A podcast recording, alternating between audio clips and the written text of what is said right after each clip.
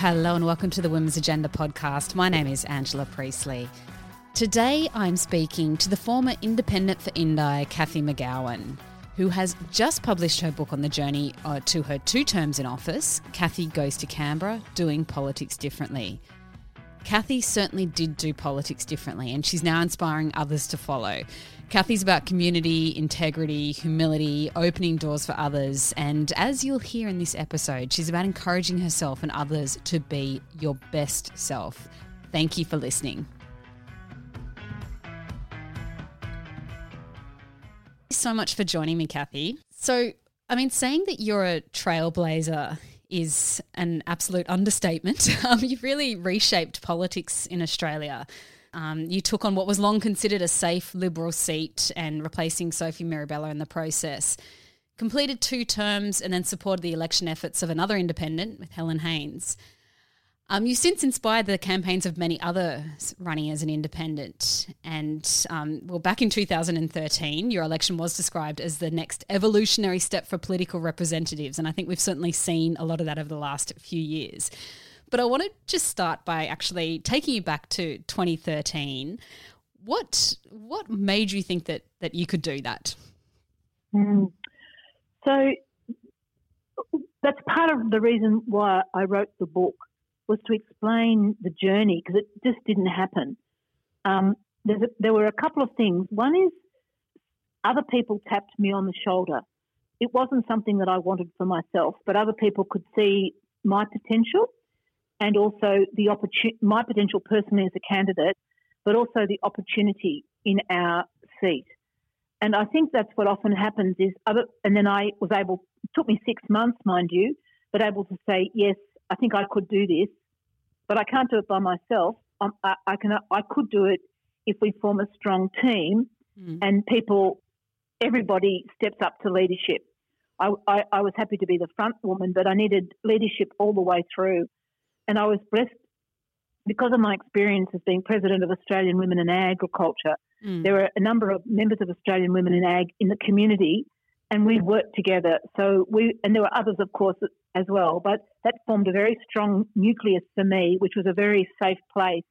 And I knew that there's women and my family and my community had my back. Mm. So that when the inevitable um, backlash came, I, I felt very secure in that community. So I had to get that right before I really agreed to put, put my hand up. So the opportunity, but also other people's faith and confidence that I, I would be able to do this was really important. Mm, okay. And so then your first day in Canberra, because I mean, you couldn't really take that entire network physically with you. Although I do, I did did read that hundreds of people people from Indi did uh, turn up for your maiden speech, which would have been so wonderful to see. But that first day in Canberra, what was it like? I mean, it must be tough for any politician, but especially a woman, and especially not having the big kind of party machine around you. So it was on a personal level, Angela it was shocking. it was shocking because I never thought we could win. Mm. And I, I, was very, when, when the, the community asked me would I step up, I, it just seemed like an absolutely outrageous thing that we would win the seat. I thought we could make it marginal and competitive, and I would do my best to win, but I didn't think that would happen. And then I'd go back to my life. And I had a lovely life on my farm, mm. um, in my community, with my a consultancy company, working overseas in Papua New Guinea and India, which I loved, and I didn't really want to give it up. But when I won, it was a, it was a shock for me because I had to. I felt I'd lost my life, and I and I had this new job. So that was I was in a bit of grieving, mm. but also when I got to Canberra, I was really excited about the possibility, but in awe. And I was scared, I suppose, as well, because all these famous people who you knew from television, mm. and I felt very much like I was the um, upstart from the country. Mm. But that's how it felt to begin with. But it didn't take me long to realise, like I'd say within four months, I'd worked out that the job could be done, that I would do it probably differently to, well, obviously differently to the party people. And I found my, my stride pretty quickly and then I discovered that the issues we were debating, I actually knew about. Like we were talking about education and how, mm. and I could see that the coalition, the the at the government wanted to cut funding to education, and I, I knew what that would mean. So that was really good. And then the changes to childcare, and I had a really good knowledge about childcare in the region. So these topics came up that I actually knew really well, and I knew I could talk to my community and the peak lobby groups. And then I, I felt on really safe ground then. I didn't have to cover off every single topic, but the, the ones that I really cared passionately about. And then I, I could work with the senators and I could work with other members of parliament to get change done. So once I found my stride on the topics that I knew about, there was really no stopping me. Um, and I was able then to bring all my community skills to Parliament, mm. and they were totally transferable. Yeah, I mean that's the thing. You, you you did have incredible experience to take into Parliament, arguably much more experience than your average politician probably brings into Parliament, especially those who kind of uh, grow up uh, to be a politician, as as a lot I think do. Is that? I mean, is that underrated? Do you think in Canberra at the moment? Is it? Oh, did it come as a surprise to people?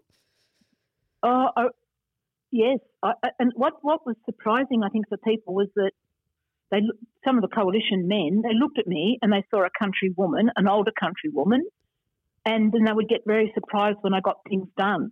But they just couldn't see how how it happened. mm. And I think that that's a that's an attribute of a, of of women generally but also uh, regional women in particular, we are really good at working in community to get things done.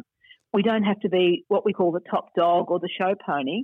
You can actually work in a community and then people come on board and you find the common ground and you move things through in a harmonious way.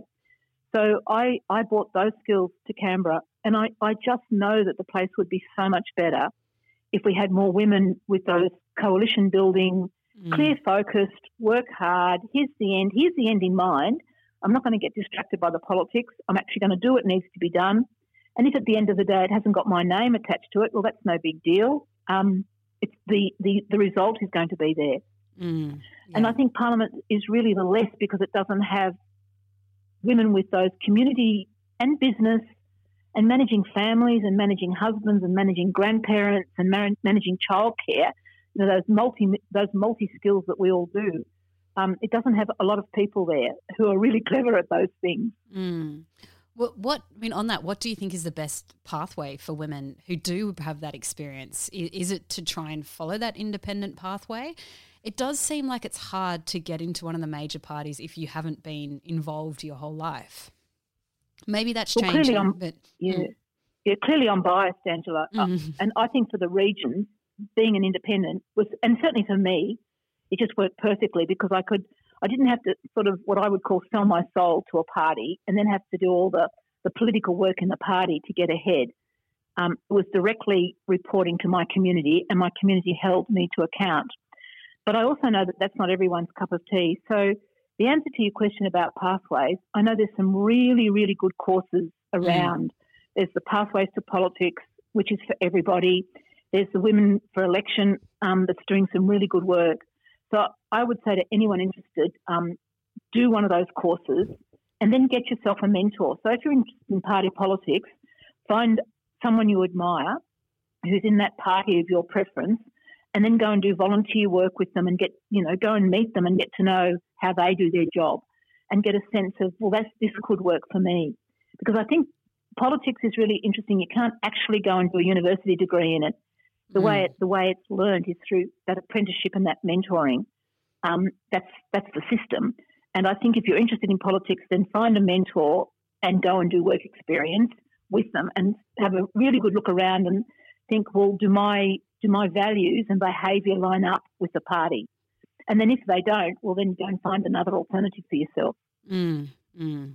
And there is, and like you say, there is a lot of support there. We definitely feel that a women's agenda, and we've we've we've done a bit of stuff with Women for Election and Pathway to Politics, and that there is a great network. Even if you're not even in that network yet, it does seem like the kind of thing that is is so supportive and would be willing to to help you out and, and point you in various directions, and and just to make sure that you have a start on a network behind you, like like what you mentioned that you had behind you, Cathy.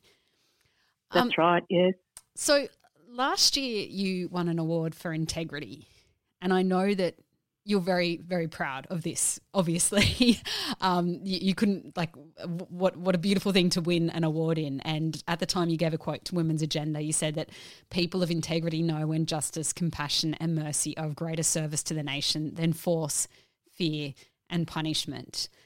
Can i ask you a little bit more just to talk through what in integrity means and do we have enough of it in leadership at the moment?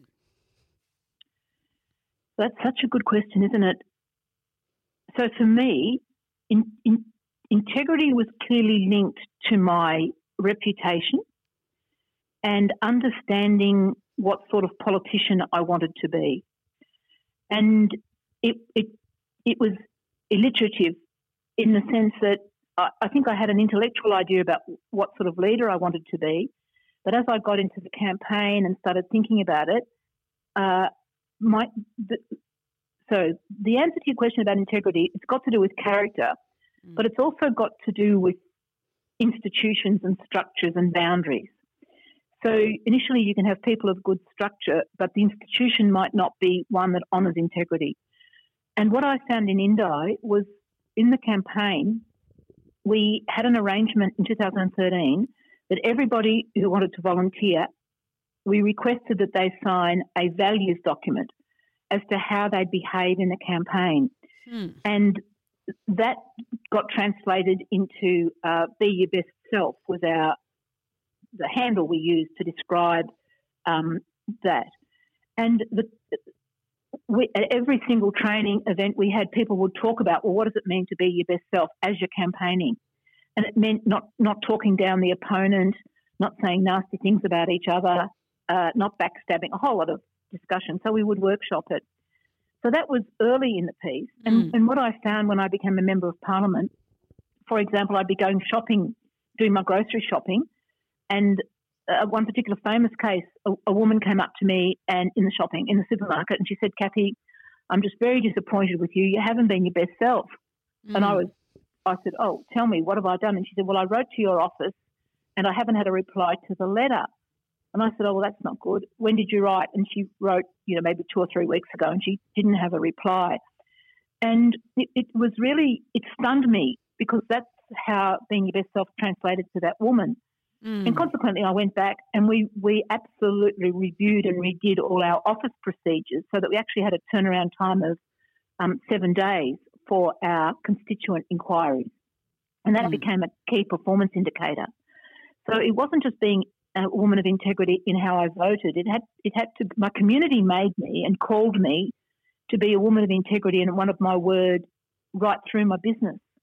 Mm. So um, I grew in integrity in the job. And then that quote that you read out came from the work we were doing with asylum seekers and mm. just how sad there was a particular lobby group in my community who, who thought I didn't do enough um, around speaking up against the Australian policy of offshore detention.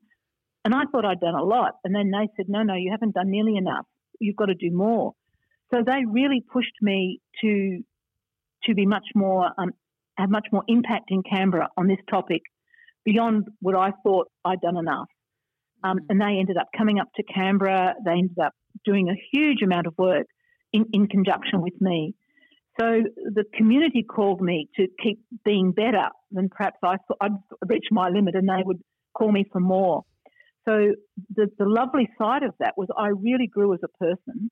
And I have to say, I grew in humility as I came to understand how passionate and how hard these community groups were working on the issues that were really important to them. And if I could do any, and I came to understand that I could, I could do things for them by opening doors for them in Canberra and facilitating space and raising my issues, and, and that that opened my eyes more to what was going on. So, mm. yeah, it, I really did grow. I think in in those um, those human, really important human characteristics through the job. But it was the community that that held me to it. It wasn't something that I sort of did myself. I just wish we could transfer that be your best self to every leader in whatever institution it is anywhere because I think that What you're saying there, one thing I'm thinking immediately is it does sound exhausting because you're, you're kind of constantly holding yourself to account and you're constantly improving and, and constantly obviously trying to keep up with some of the expectations of other people as well. But it also says that you're comfortable evolving. And I think that's where it, it seems like a lot of people run into a lot of issues. And particularly in politics, we see that is when you get stuck in your ways and you have to, you may actually want to change, but it's almost like you can't because of things that you've said in the past or because of things that you've done in the past or because of how little action you did there. It's almost like you can't evolve to be that because you've sort of been uh, typecast as this type of person. And I feel like we see that a lot. Whereas this idea of being able to to constantly evolve, that could really translate to a lot more people. do you sense that it rubbed off on other people in Canberra at all? Uh, I, I, I don't I don't know about rubbing off in Canberra, but it certainly did in the electorate. Mm. And, and went with it was that we did strategic planning for my office. So I said, look, I can do work on, you know, refugees, work on transport, work on mobile. Here's the five topics that I'm really going to be pushing. I can't do every, I can't do everything. And so then we worked with the community groups to say, well, uh, what I can do is open doors for you. But you're, you've got to come to Canberra and you've got to, have to be solutions focused and you've got to be your best self and then you can come to Canberra and do your own lobbying there. And so consequently, that that that actually happened. Uh, and we every week we'd have two or three community groups, local government, all sorts of groups come up to Canberra. We'd organise we'd organise accommodation and billets, so it didn't cost them too much money. And then they would get passes under the guidance of my staff, and we would walk them around Parliament House and show them how to do politics. So that really rubbed off. Mm. And people would move from being really cynical and not, you know, having opinions about people they didn't even know to being, oh, I can see how this could work. And let's not have this uh, image in our, prejudge a politician in our head. Let's go and put an argument and have a solution, and this is how it could work, and see what the result was. And frequently, so so often, communities came away with getting yeses to their requests, getting funding, mm. and it worked out that the government would not would not say, "Oh, Cathy McGowan will give you the money."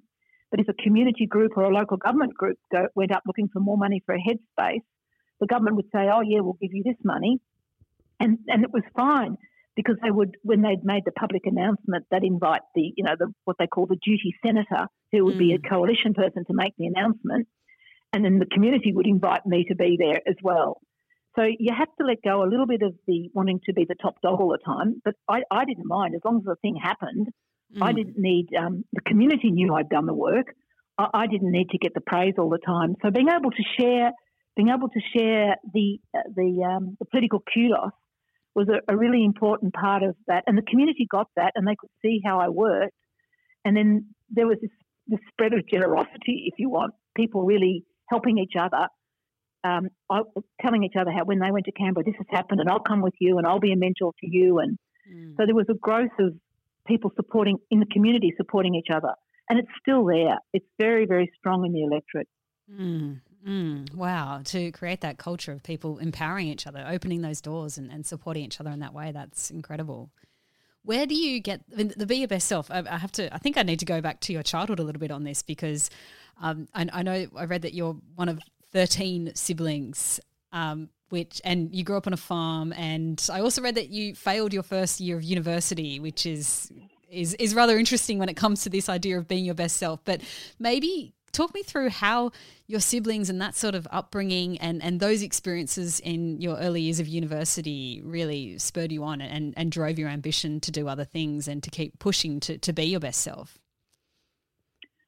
yeah, well, I certainly was a poor student, Angela, that's for sure. And was very I didn't mean to work. throw that in there. That, no, that sounded no, kind of rude, right. but um, yeah. I just thought it was interesting. So, because I might add, you you did, and I, I you did go on and um, you went and did those classes again, and it was probably yeah. more work in the end, obviously. But but maybe starting looking at your family life and your, your siblings, and because they're, they're they're all incredible people too. So yeah, how how does that help? So um, uh, certainly my parents, isn't it? And mm. and being part of a large family, you really, well, in our case, there was a lot of interdependence and an expectation from mum and dad that the big kids looked after the little kids and we would work together. There was that. There's also a very strong ethos in the community where I live, and I still think exists in many, many rural communities, of you've actually got to help each other. And there's an expectation that the community is bigger than the individual. So when the bushfires come through, everyone gets on the truck regardless of politics, and there's a job for everybody. And I'd certainly um, been actively involved in community groups all through my um, adult life. And I've learned so much from the older, and I'm going to say women leaders of the Landcare group, who taught me about this way of leading, that which was different to some of the way that the men led. Um, and they would help me become a, a, a, cooperative leader and build consensus in the Landcare group and not think you were the best just because you were the president, mm. because the person who turned up with the tractor and did the work on the, the land was equally as important as the president. So there was a, there was a, an understanding that all roles are important and that you have to work with everybody. So I learned a lot of that. And then this, being president of Australian Women in Ag, Agriculture was just a hugely. So I, was, I, I, I didn't start out as being president. And like many people, I, I moved through the ranks. When Australian Women in Ag was first formed, I was the secretary. And then I mm. became the communications person, and then I did this, and then I did that, and then I became the vice president. And then I went and did a leadership course at that time. That was the Australian Rural Leadership Course, and I learned a huge amount there. And then I became president sort of after 10 years. And working, and then I was president for two years, and then someone else took on that job. Mm. So it, it was it was a journey about being effective. But I have to say, is the most important thing I learnt along the way is that you can be really busy doing busy work, and if it's not effective, well, then you need to re-look at it. Mm. So, how to become effective as a leader? And the answer being your best self mm. Almost became a self fulfilling pro- prophecy because if you are your best self, you're going to be much more effective because you're not you're not um, pretending, but also people can see that that you are who you are, and then they can they gather around you much more easily because they know that if you're relaxed in your in yourself, then you're going to be much easier to work with because you're not going to be judging everybody else and saying they're not perfect because you understand your own frailty. Mm. So it, it, was the be your best self. I'm not quite sure where it actually came from, but it did grow out of those early discussions when we were forming Voices for Indi, mm. and that we knew we were going to have a formidable opponent in the Liberal Party candidate, and we didn't want to fall into the trap of just doing politics in the nasty, bickering old way. We actually did want to show the community that there was a better way of doing it. So I think it grew out of those discussions. Mm, mm. And can I ask you then? I mean, uh, going further back, I mean, to your family life a little bit. Um, I did want to hear a little bit more about about your siblings because we have come across a few of them on Women's Agenda in various forms, mm. and um, so quite a remarkable family. Obviously, what, what was the breakdown like? I know that you were the, the fourth eldest there. Yes. So there's 13 children. Mm. Were, my mum had actually more children, children than that, but um, they weren't. They didn't all survive. So there's 13 children. I've got three brothers whom you know I love dearly, and I've got nine sisters, mm. and I'm one of the older ones. So, and and, and my mum and particularly, you know, she she was what we would call a farmer's wife, a dairy farmer's wife, and a full time mother, and was just the most fantastic role model for us because she was uh, she understood patriarchy and how it worked in agriculture, and she understood the support you have to give to girls. So just a lovely story. I went to Monash University, and when I was there, I wanted to buy a motorbike, and uh, Dad was not at all um, in favour of that. Mm. But my mother actually understood that Monash was out in the sticks and there was little public transport and whatever. So she lent me the money out of her own sort of savings account for me to buy a motorbike. And she stood up to my father that that was really important for me. And then a little bit later on, I wanted to buy a farm, which is another whole story which I talk about in the book. And again, Dad said no.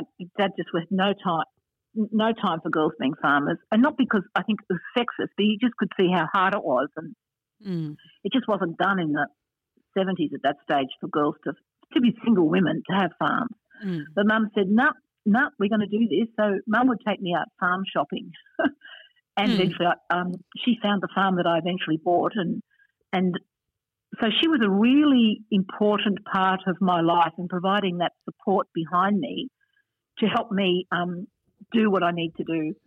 And it, it, it, it's been so important in my life, older women in particular, who've put their hand out, not only to me, but to lots of women, and said, Well, look, um, I've got this position now, but I'm not going to be here forever. I'm going to put my hand out to you and bring you and bring some of your friends in so that when I get knocked off the shelf, or as we would say in agriculture, the harvesters of tall poppies come past, mm. they might knock one of us off, but there'll be three or four coming up behind us. So that was really my experience in agriculture and with my mother. Great supporters of women, absolutely knew how hard the road was, and would do anything they could to help us. Mm. And my life has been populated, and I know for my sisters as well, just that warmth and that sisterhood and that generosity of women leaders reaching out and helping other leaders. And it's certainly something that I hope my book does is really inspire other women mm. to think about politics because it's got such a bad reputation. And but for me, while it was certainly really hard work and I worked hard, I loved the job, and it was so satisfying to be there for my community. And I know mm. Helen Haines and I know Zali Steggall find the same thing. They're really enjoying the work and being sitting around the table and being able to influence policy. It's such a privilege. Mm, yes, absolutely. And that's one of the things is that you, you did after two terms. How did you actually know that it was time to hand over and uh, not not quite obviously it's another independent with Helen Haines, but how did you know that it was the time to to step step down from um, mm. running to be the member there Oh, Angela, it's a bit of a funny story because I think when I, you asked me before how I felt when I first got to Parliament and mm. how scared I was, and I thought, well, I'll only do this for one term.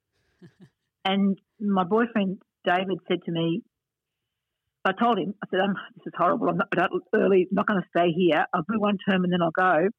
And he said to me, well, yeah, that's not very clever because the Liberals will just win the seat back and all their hard work will be lost. He said, you've at least got to win two terms and then you've got to get a successor. Mm-hmm. And I can remember when he said to me, oh, I thought, oh, that's so true. I've got to do two terms and then, then, then I've got, then someone else has got to win because otherwise it's sort of just a flash in the pan or it's just a Cathy story. So I think I was into my, probably my first year when I realised that it was, I would do it for six or seven years, mm. but with the intention of replacing myself with someone who'd be even better than I um, and could, you know, stand on my shoulders in that sense. Mm. So it did become part of my long term plan quite early in the piece. And that was really liberating because I knew I could work really hard for six years or seven, and then that would be it for me. And then mm. someone else would come in. So again, it was a real, and I'd learned that in other jobs. I, I'd sort of been in lots of positions before where I thought if you haven't done what you want to do in six years, you've probably outstayed your usefulness really, and you do need to do the succession handover. So it has come from my experience, often on voluntary committees, being chair or being whatever I was for six years was long enough, and it was time then to get let someone else have a go at doing the job. Mm, mm. Yes, and and once again, we, we don't necessarily see that. Um, replicated in many other individuals who, who make it that far and um and, and maybe that comes back to the nature of being an independent as well is it it's you, you have had an entirely different life you have had different things um and you have other things to return to and you know how to move on, but it doesn't necessarily happen again in in, in the key political parties. I mean, mm, it, would be, it'd be rare for anyone to only be there for, for the for the two terms.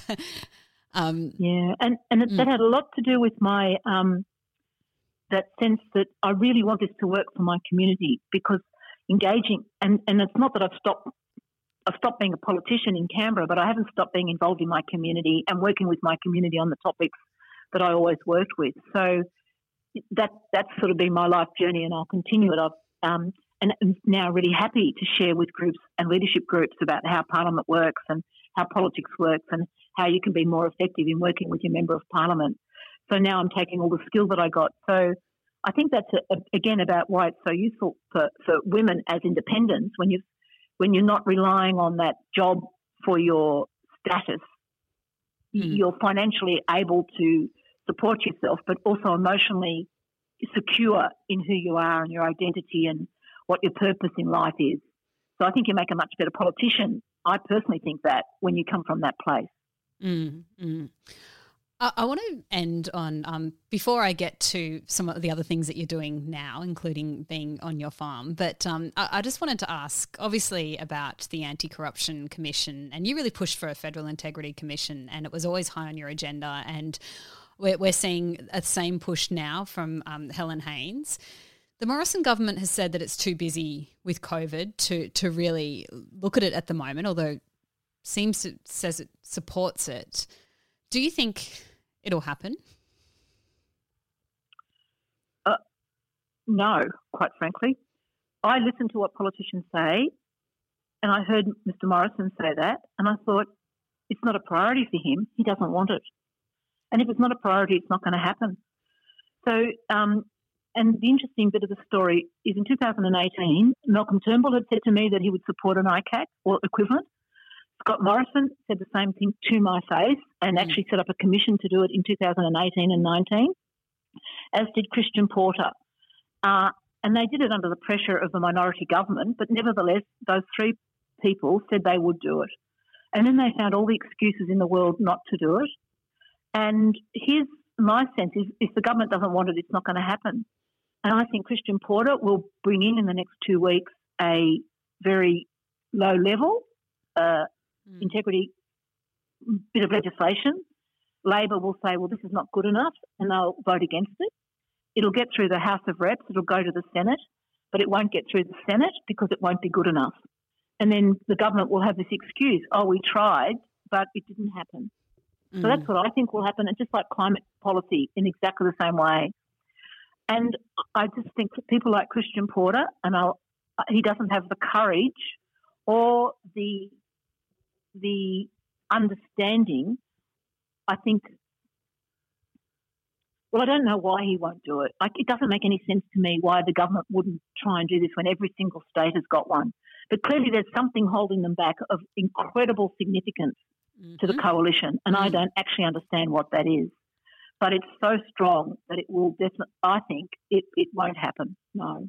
Mm-hmm. To my enormous disappointment, but that's my prediction. Yeah, yeah, obviously very disappointing. And I mean, it's that sense of, of course, you, you would agree to this in principle. Of, of course, everyone would agree to this in principle. But yeah, making it actually happen, and um, that's a very different story. And then, so we'll wait and see. I always think it's interesting when you look at what comes out of uh, the New South Wales ICAC, and you can only imagine what would come oh. out of other ones then. So, um, yeah. but you can see why why it's um it's it's it's necessary, and it could really have the potential to to transform the landscape there.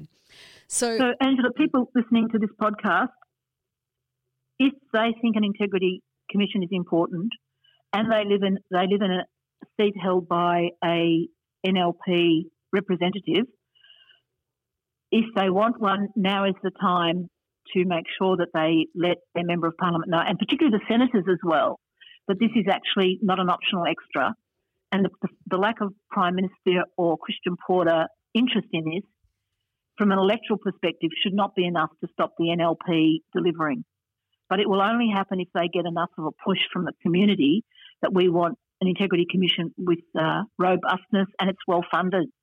And at the moment, the government doesn't think that's an electoral issue, so they're not going to do it. Mm, mm. Okay, and I mean one other issue there that that you know obviously uh, similar kind of stalemate situation is on climate change. I mean, uh, what what do you think it will take for Australia to really, and we're at a point of being uh, I heard Penny Wong describe it yesterday as being internationally isolated on climate change and increasingly so, and possibly even more so uh, if Biden does win the US election, because he looks to have quite a progressive climate action um, climate action plans ahead. What will it take in Australia for us to actually move and, and catch up with the rest of the world on this? And and can I ask, what are your feelings wh- where you live and from women in agriculture and from the farming community? What what are your, your, your sense about where we are at on, on, on climate change? Well, a sense of enormous desperation um, there's an organisation called Farmers for Climate Action that's doing fantastic work, but hasn't got the traction. So um, I don't know what it will take, and so I just hope I hope with my book I can inspire more good quality candidates to run at the next election, both in the Senate and in the House of Reps, get elected, not to be effective in their campaign, so they actually get elected, and actually sh- show up the national, the National Party and the Liberal Party that they've missed the boat on this. Mm. So I actually do think it, it means that we've got to stand up and but not just run as independents. You've actually got to win the seat so that you can be around the table. And that's one of the things that I learned. There's a big difference between making the seat marginal and actually winning. And you, you really have to set out to win. So I'm hoping people will read my book and go, "Oh, this is this is bigger than just a good wish. We actually have to be politically savvy. We have to raise the funds. We have to do the training. And if we if we if we do all these things, we've got a really good chance of winning. So I, I think I've given up trying to change the current system on climate. It, it hasn't worked. The only thing I know is um, more members of parliament with different perspectives, and particularly if they came from rural and regional Australia and understood, like I do, that this is not an optional extra. That that it's just so significant, and mm. the blind eye that the National Party and the Liberal Party members turn to it is is just it's just I can't find the word that describes my um I can't find a word that describes my feeling about it. It's just so bad. Mm, mm. All right. Well, the time to start would be now as well, because we do not yes. have time. so that's the no, that's right. So the time to start would be to get your book, to uh, get that advice, to find out, and we we could be up for a federal election late next year, but otherwise the year after. And so the time to start is now. It's the best way to to create the change that we need on all of these issues. Thank you so much for joining me, Cathy. I did want to final end on one point. I just wanted to ask about your life now. What is it like? What are your days like? Um, and, and what kind of work are you mostly focused on now? So I'm, i live in Victoria, so we've been in lockdown mostly. Um, so I've been I've been at home. I'm writing the book, working in my garden. I'm just looking at selling some sheep. The prices for sheep are really good at the moment, so I've just been talking to my stock agent about selling some sheep. Uh, and my the other thing I'm doing, I've got a niece who's just finishing year 12, and she's asked me if I will teach her how to spin over the summer months. So I've just organised a spinning wheel so I can teach her how to spin. Thank you again, Cathy. It's wonderful to speak with you. And I encourage everyone to go and get your book and to, I guess, be part of the change that they want to be. So thank you. Cathy McGowan's book is Cathy Goes to Canberra Doing Politics Differently. It's available online and in all good bookstores, and really is the journey of how being your best self, as Cathy says, and how leading with integrity and humility and all those other things can lead to game changing things. And I hope more women will follow Cathy's journey into politics. If you enjoyed listening to this podcast, you can really help us out by leaving a review. It really does make a difference. And please go and check out our second podcast, The Leadership Lessons, hosted by Kate Mills.